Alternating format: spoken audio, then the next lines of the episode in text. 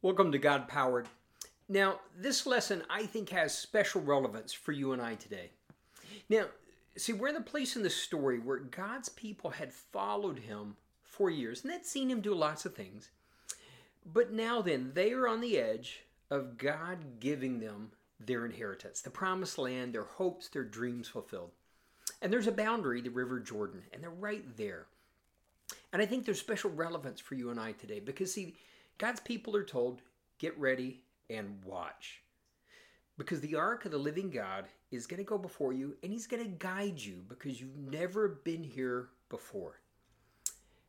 And I think God is really saying to you and I today, maybe you've followed the Lord for years, but he's ready to do something new.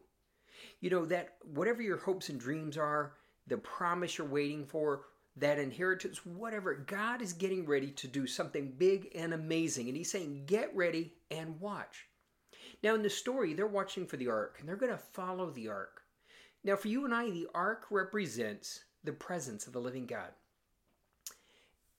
And He's saying, get ready and watch. Watch the signs by faith, follow. Now, they're told God is going to do an amazing miracle in the process. And that miracle is going to be so amazing that you will absolutely know that God is with you and that God is going to give you the victory. He's always going to be with you. Now, for them, there's an obstacle. And for you and I, there's probably an obstacle between here and us receiving the promise, the blessing, whatever it is, the hopes and dreams that you've got. There's an obstacle. God is glorified in the obstacle. See, I would love to just walk up, get up in the morning, the River Jordan is dried up, we get to walk across. In my mind, God would be glorified. But God wants to do the miraculous. So they're told, you're going to see him do this, and you will know. This is a sign that God is going to be with you, that he loves you.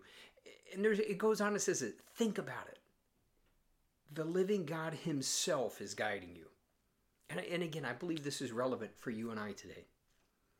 So they get there, and the obstacle, the River Jordan, it's not just a river as we know, it's in flood stage. God is glorified in the big obstacles. Now, they don't show up and it's dealt with. They have to step out in faith. They have to walk up to the obstacle. And it's only when the priests put their feet in, they actually touch the obstacle before it's dealt with. Now we know from the story that, you know, the, the water backs up and they're able to go across on dry land. God has done the amazing.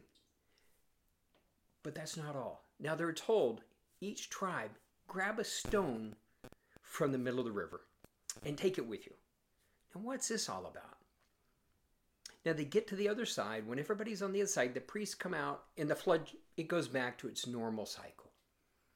See, there are big obstacles for you and I between where we are today and receiving that blessing, that promise fulfilled, whatever it is in your life.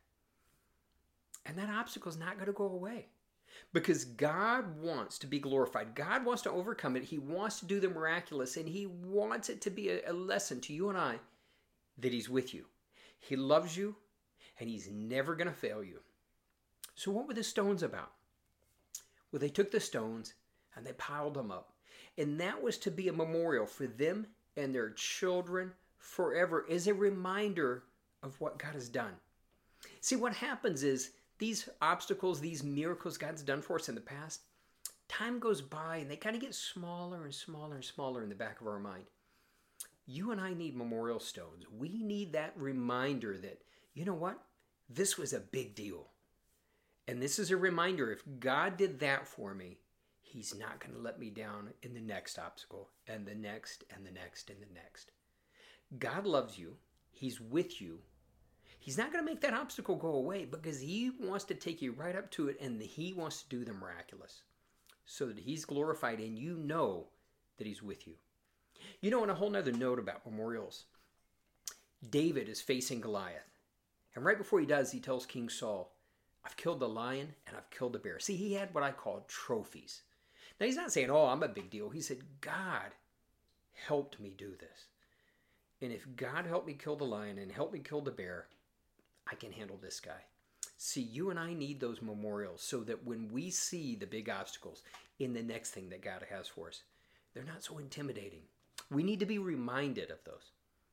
And then finally, you know, it goes on and says, This was also done so that all the nations would know that the living God is real and He's with you. So, whatever that obstacle is today, don't be afraid of it. Get ready. God's getting ready to do something. Watch, follow Him, and then when He gives you the victory, create a memorial. This has been Randy Gladden with God Powered. Until next time.